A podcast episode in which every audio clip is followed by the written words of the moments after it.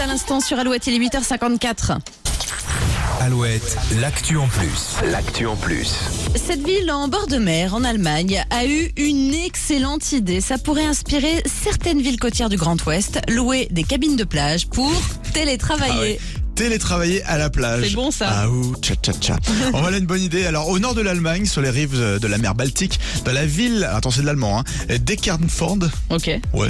Euh, ils mettent à disposition des travailleurs nomades des mini-bureaux. Alors pour l'instant, c'est à l'état de prototype. Il s'agit de deux cabines sur pilotis avec baie vitrée face à la mer et équipées de prises électriques et de Wi-Fi.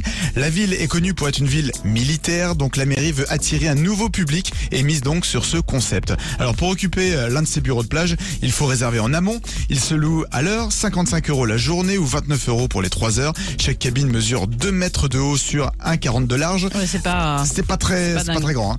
Alors selon les premiers retours, les points positifs sont le cadre évidemment Bah très oui. agréable avec la porte vitrée qui donne sur la mer bleu turquoise, belle vue dégagée sur du sable fin presque blanc. Les points négatifs, c'est qu'il faut accepter de télétravailler euh, en lunettes de soleil. La luminosité est très très forte. La cabine, comme je le disais, fait que 2 mètres de haut sur 1,40 de large. Le Wi-Fi est un peu lent.